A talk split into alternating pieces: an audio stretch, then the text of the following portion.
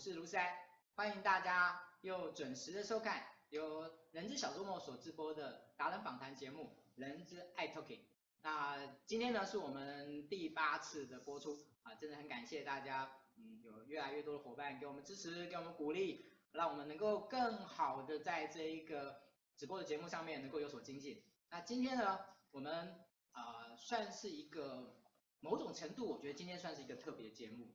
为什么？因为今天呢，我们谈的并不是传统人知领域的相关的，或者说是我们不管是传统还是现代大家所关心的人知的议题。我们今天谈的是一个有趣的议题，我们今天谈的是，呃，有关于人知跟直播相遇的应用狂想。那为什么会想要谈这个议题呢？其实我觉得是可以从两个方面来说。第一个方面是，我觉得直播在各个方面的应用其实已经非常非常的多，但是呢，它在我们人资领域上面的应用，其实可能大家都没有去做过一些讨论。那这一次呢，我们很高兴能够邀请到我们这一次的呃受访的嘉宾呢，来跟我们谈谈这一件相关的领域。那另外呢，就是有关于直播这件事情，呃，可能大家呢都停留在一些。嗯，比较传统的印象跟一些想法，所以呢，今天呢，我们也邀请了这一位直播的达人来跟我们谈一谈，呃，直播的这一个相关的一些背景对，所以其实今天严格讲起来，也有点像是直播小学堂这样的一个一个方面。好，那这是我们今天呢想要跟大家分享的的一个两个层面的部分。那我们今天邀请到谁？我想其实如果呃有一直看我们的直播节目的，应该对于新网红。呃，直播工作室不会太陌生。那我们今天就是邀请到新网红直播工作室的创办人莫妮卡老师来接受我们的访问，来跟我们分享他在这方面很丰富的经验。我们欢迎莫妮卡老师。Hello，谢谢大家。好，还有各位镜头前面的好朋友，大家晚安，我是莫妮卡。OK，今天我一点都不担心。呃，以前我常常开玩笑讲说。基本上我是一直在累积我直播的经验，嗯，啊，但是呢，每一次我邀请来的直播的人都是他们的处女秀，到目前为止，哎，们，今天算是一个例外，今天，是我的处女秀，因为我首次被采访，平常都是我采访别人这样子，啊，对对，本来呢，本来说我今天邀请到一个比我这个直播的经验要多很多很多的一位高手这样子，OK，第一个我想要请问一下那个莫妮卡老师啊，就是。对于现在很多人的大众，然后对直播网红的一些很直观的迷失这件事情，呃，莫妮卡老师有什么看法？好，我们来聊聊直播好了，好顺便先开放三秒钟给线上的朋友，你们想到直播最直观会想到什么？哪一些类型呢？好，那在我们过往已经开了呃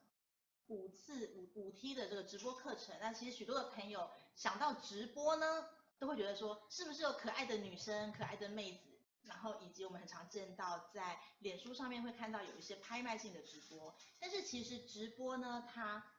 呃并不是只有这些可爱的女孩儿，对，所以我们有一点点的时间看看目前线上有没有有没有朋友来回应你们，在你们印象中的直播是什么呢？OK，嗯。可能他们还要一点反应的时间，哦，对，因为会有一些时间的延迟。那我们直接来聊聊我对一开始对直播的印象好了。嗯。啊，因为其实，在脸书在去年已经开始做直播的时候，其实那时候当时我没有马上的投入直播的领域，因为我在观看。然后呢，我一开始对直播的既定印象，就会觉得说，那个应该是可爱的女孩儿们在直播吧。我们常常看到一些直播主，然后他们会。对，就看就拿那台手机，就嗨，大家晚安。那我今天来上人之小周末啊，旁边我这个是我的这次的主持人是安。对，我就觉得说哇，这是可爱的女孩儿们的直播。然后呢，确实在直播的市场当中呢，这样的直播也是占大多数类型的。可是呢，其实直播能够做的事情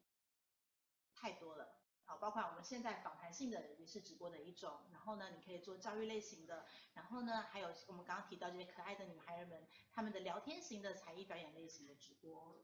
OK，好，呃，可能大家一直以为都把直播放在一个比较娱乐的的一个这个层面这样子，好，但是我们还是回到一个更核心的东西，就是您认为直播到底是什么？其实直播呢，大家不要觉得它好像。呃很遥远遥不可及。其实直播来说呢，对我来讲，直播就是在回回到了大概约莫五年前好了，那时候大家有没有看过一个电视的论呃谈论性节目，叫做《全民开讲》。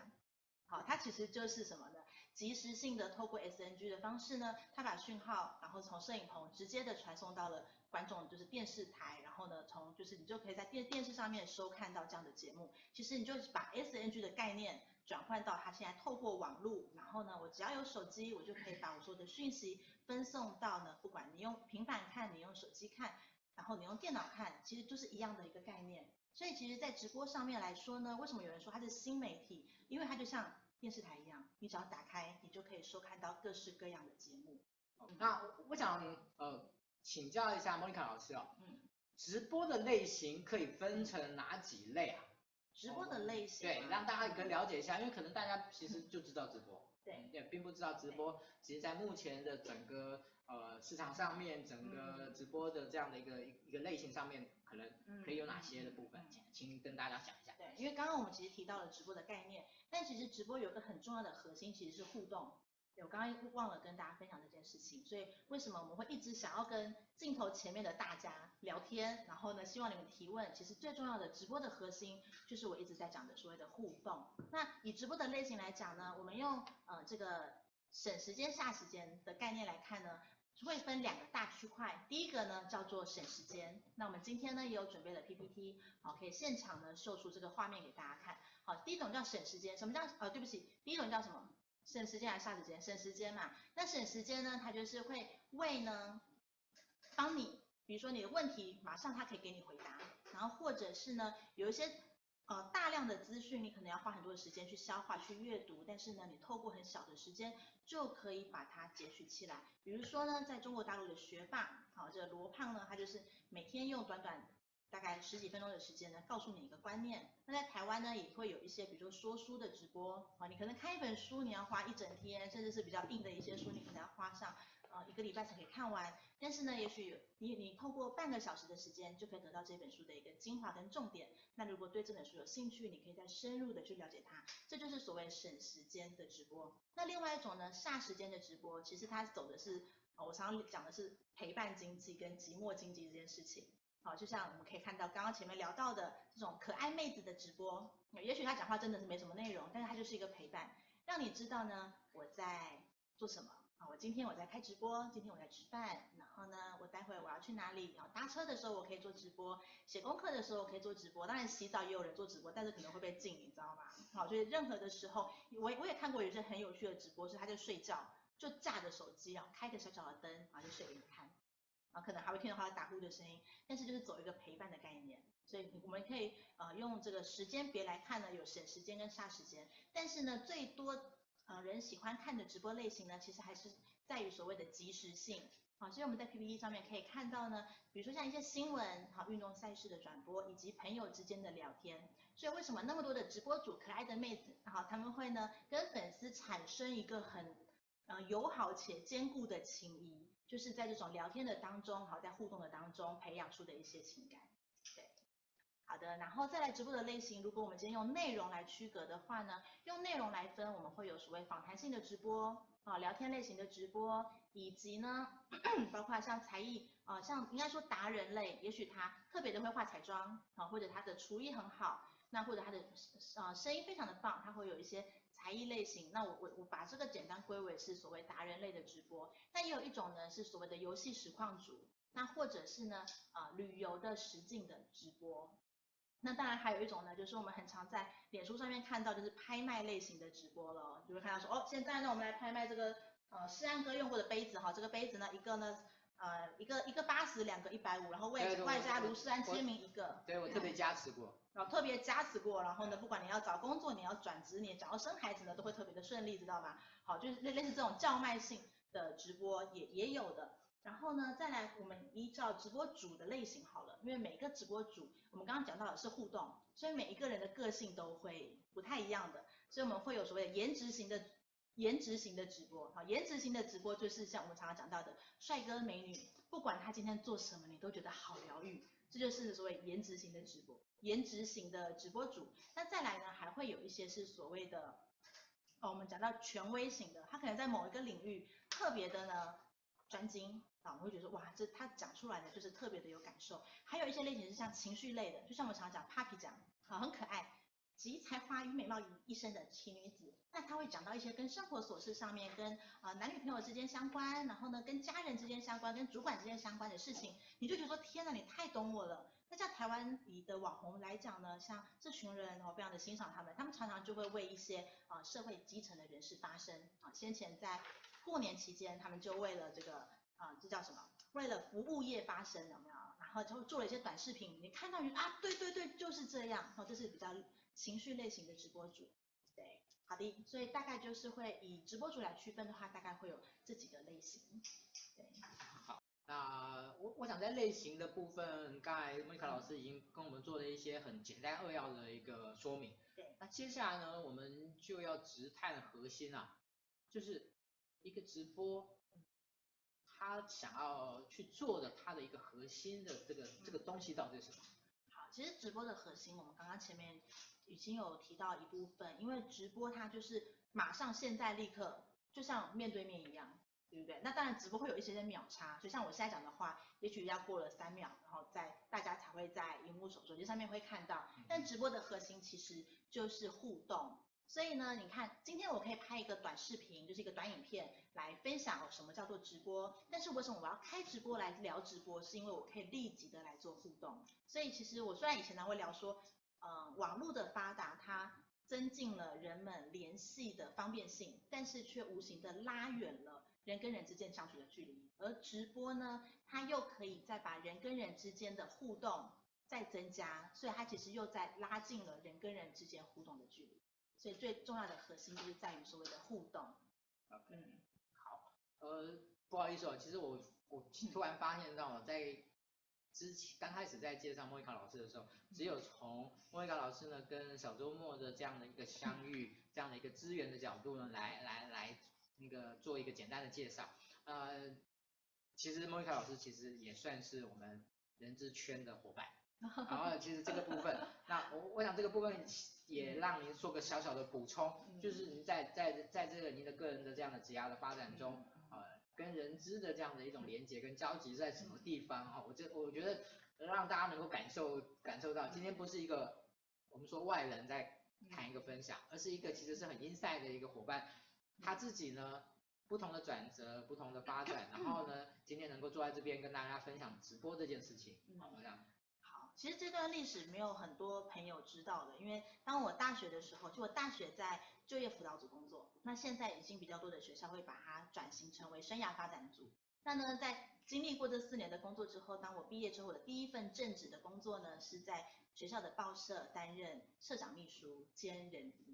所以当时我对人资就有个想法，就是你知道，在一个没有任何人资的训练背景的情况下做人资是多么挑战的一件事啊。然后我就想想的很简单嘛，就想说，诶，以前管过工读生，然后也也找就是做过这种工读生的，算是现在我们讲招募啦。然后想说那应该就是找人跟做薪水。然后但是呢，我当时碰到的最大的一个挑战是什么，你知道吗？就那时候刚好在劳退新制的时候，所以我碰到的第一个。人资工作的挑战不是做招募，也不是做薪酬，而是呢要去跟这些呃员工们做一些沟通，啊，不管是他们可能要准备呃优退也好，离开也好，或者是怎么样，所以那时候你知道傻傻的一个姑娘就发现说天啊，原来人资这么挑战，就人资跟我想的不一样。然后但是后来我觉得也很感恩啦，有一些前辈然后教我怎么样去处理这样的状况，所以后来我才知道说呢，其实人资最大的核心。是，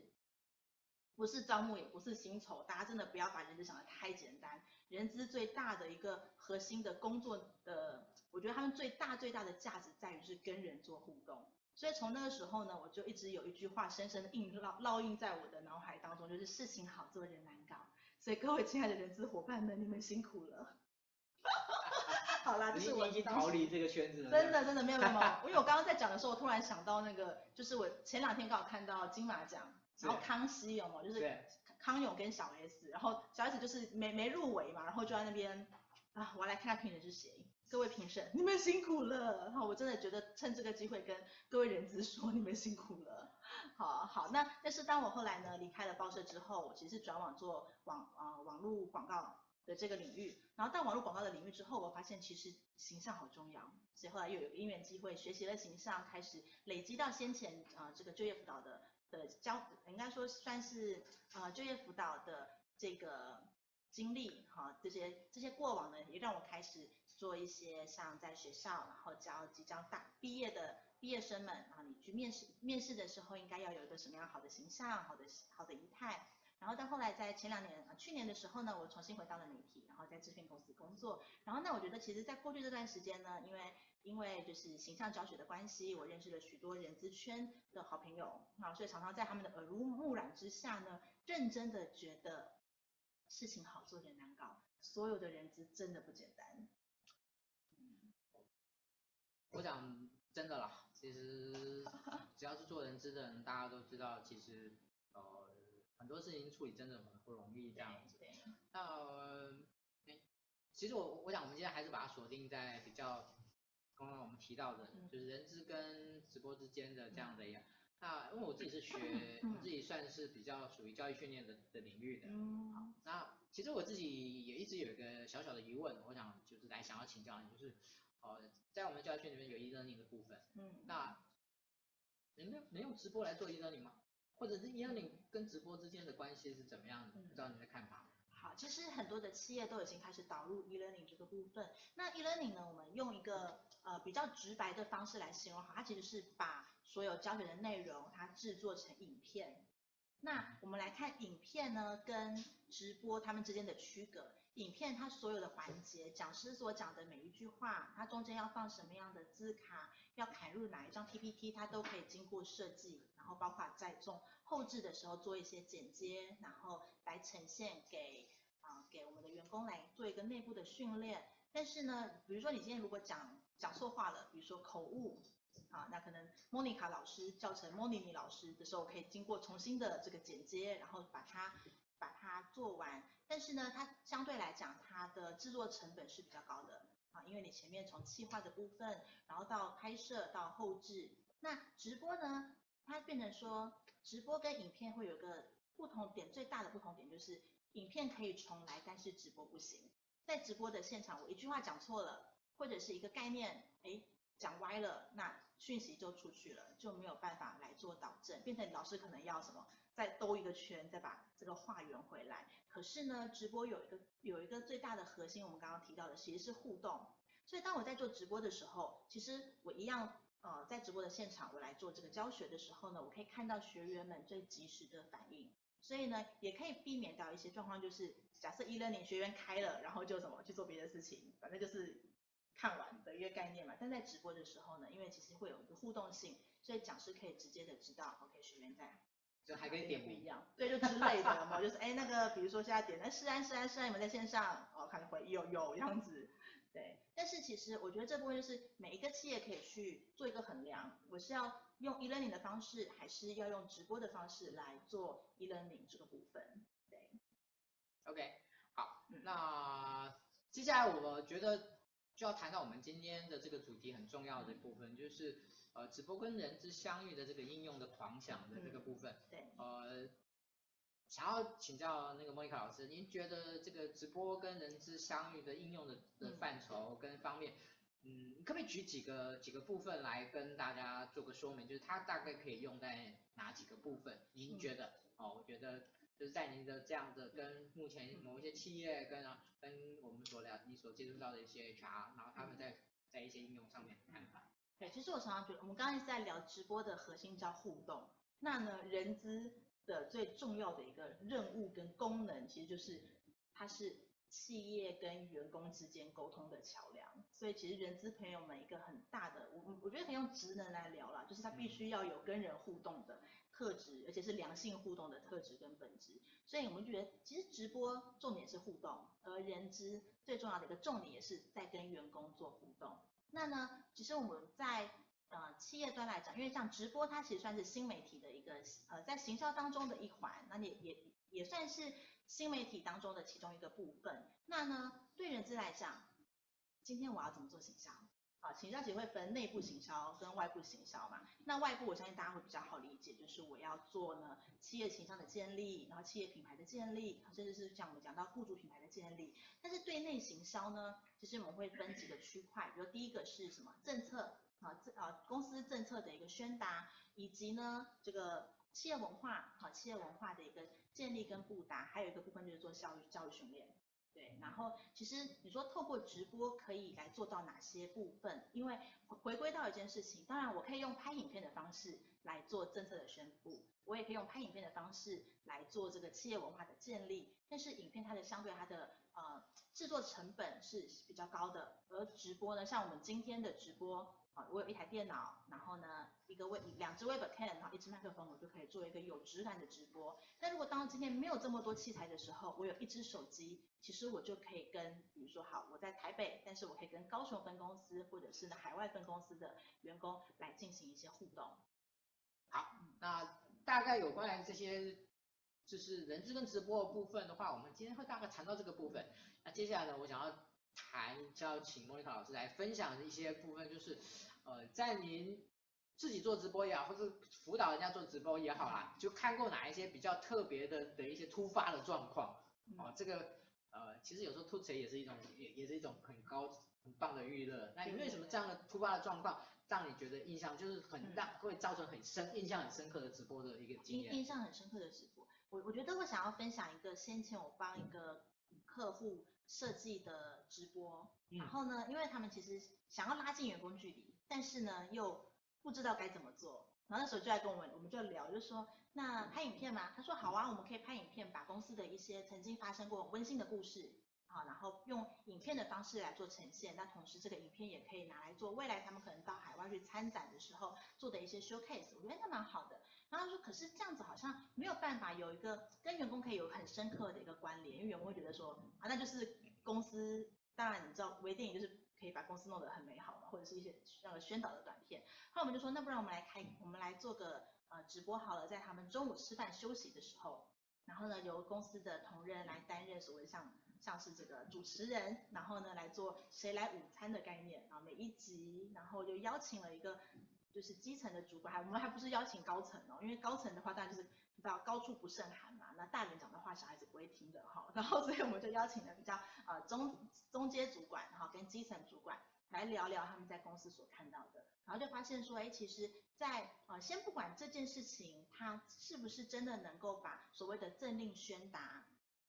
那个呃布及到每一个员工身上，但是这样子的一个做法，它其实是可以增进。员工跟公司之间的一个距离的。那刚刚诗安哥有提到说，哎，那直播其实发生的哪些突发状况？我跟你讲，真的太多了。我们会有所谓器材的突发状况，比如说当有有一次我在做直播的时候呢，因为我们有邻居嘛，然后就经过不小心脚就踢到了那个灯，然后我就嗯，各位好，那我们现在来聊聊那个直播，砰，然后灯就下去，然后我就哇就鬼叫了这样子，然后就嗯还要很镇定的说啊没关系，我们少了一个灯，但是还是很美的。好，那我们来继续刚刚的访谈。哦，可能会有器材的一个状况，会不能踢到啊，或者是线材拉到。那也曾经呢发生过，就是播到一半的时候，啊，其中一支 webcam 失灵，然后这时候怎么办呢？你知道操作人的心脏就要很大颗，而且要有足够的一个技术，如何用你只剩一个镜头的时候，你可以怎么样来做设定跟切换。然后呢，这是所谓比如说硬算是硬体面，但是我们也出现过软体面的问题啊，不是系统的问题，是人的问题，因为没有办法预期每一个人的回应嘛。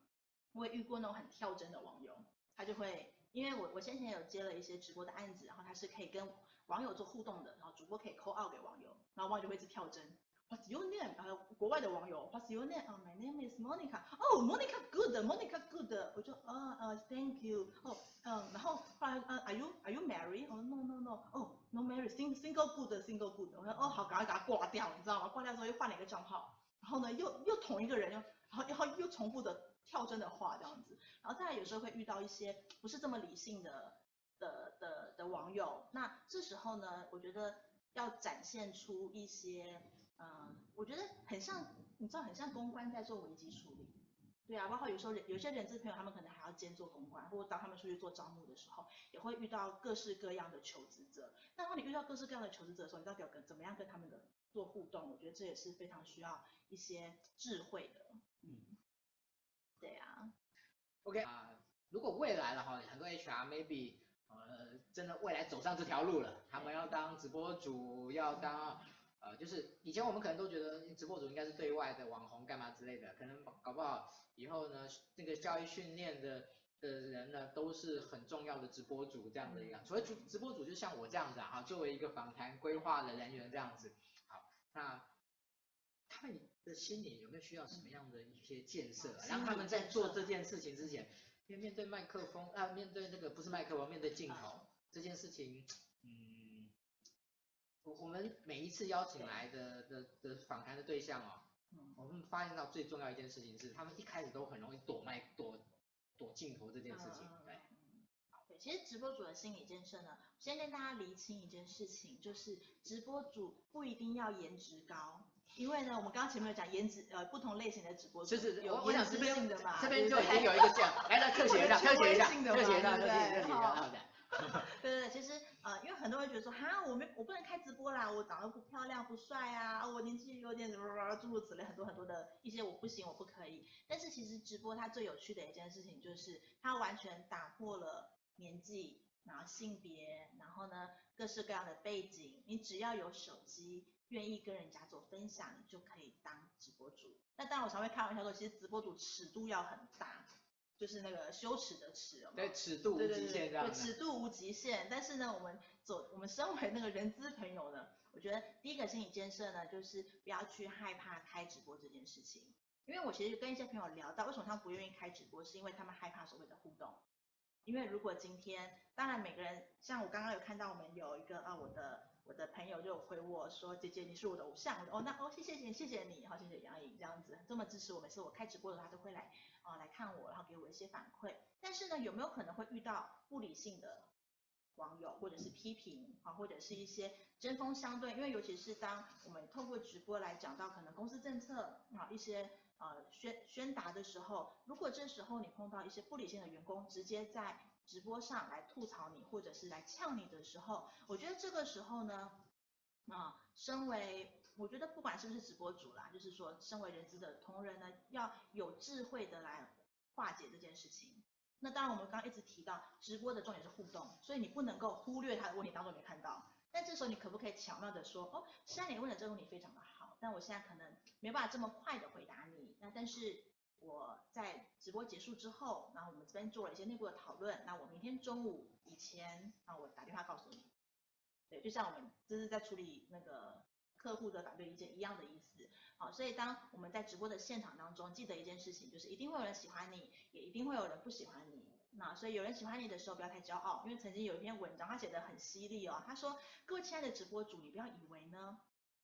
好，他是他先跟粉丝说，他说粉丝，你不要以为这直播主叫你叫有多亲切，他就跟你多要好，因为在你在直播主的眼中，你就是一个数字。好，那但是呢，各位直播主，你们也不要觉得粉丝送你礼物，还还是说多么的支持你，你就太过于骄傲，因为他今天可以支持你，也可以支持别人。所以我觉得要有个健康的一个啊、心理素质。第一个不要被数字捆绑。好，就像我们今天会看到啊怎么办？平常小周末的直播大概同时在线拉六七十个人啊，结果今天只有大概二十个人，哦好伤心哦。好，就觉得哦那个信心受到打击。好，就不要被数字影响。然后再第二个就是当你遇到。呃，赞同你的声音跟不赞同你的声音的时候，你要用一个呃中立的态度，并且呢去处理每一个声音。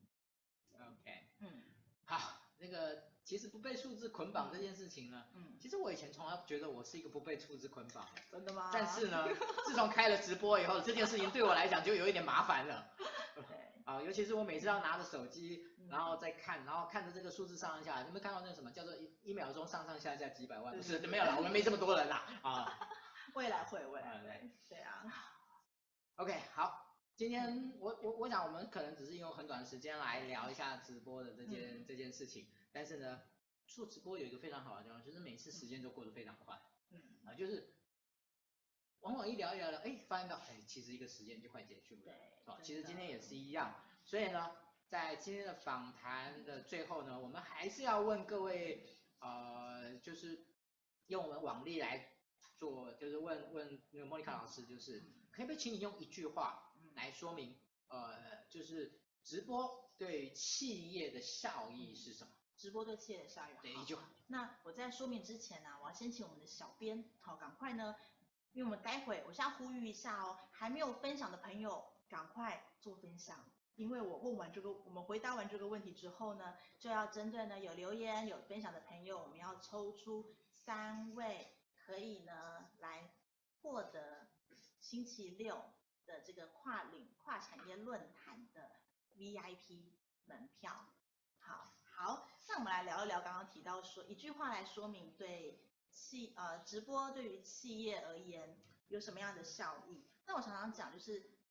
带人要带心，然后后来有句话衍生就带心要带钱嘛。那我们我们是讲前半段啦，带人要带心。那直播它最大的一个核心是互动，所以我觉得开直播呢，很像嗯、呃，我以前听看过一本书上，他讲到大门敞开政策。就是对于高层来讲，他的门是永远不关的。那这这不代表就要为了空气流通啊，而是说他们不关的原因是因为他愿意跟他的员工、他的部属做一个良性的互动，随时可以聆听他们的声音。但是我觉得直播其实就很像这样的一个概念啊，因为我在开直播的时候，或者所有的员工都可以来听，或者是说，比如今天针对招募我来做直播，那所有的求职者都可以提出他们的疑问。那在这样的一个情况下呢，就可以非常有效率而且直接的来跟我们的观众做互动。那所以我觉得，当企业跟员工可以在意见上做一个很直接的交流的时候，其实也代表着员工关系跟雇主关系的建立。OK，好，谢谢莫妮卡老师今天来接受我们的访问。那其实我今天对于整个访谈的内容跟这样的一种脉络的这样流转。其实我只想要跟现在在前面的人资伙伴，以及未来你有机会看到这一段视频、这样直播视频的人资伙伴讲，讲一个我自己的很深的感想，就是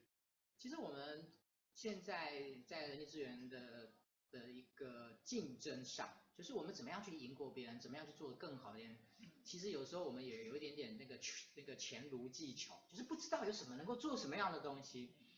但是我现在发现到，其实如果我们能够把直播的这个元素，把它学会，把它引进在我们的选育用流的各个不同的层面，各位有没有想过，它会产生出什么样不同的面貌、不同的结果、不同的产出、有趣的这样的一种结合？啊，这是我其实在今天很想要跟大家说的，就是。如果你认为直播跟你没有关系，如果你认为直播就是一个直播，就是一个娱乐的东西，而没有想象为什么直播这件事情，它在全世界各种不同的领域里面有着不同的应用，有着不同的这样的一种结合跟产出，那我觉得这就很可惜的。其实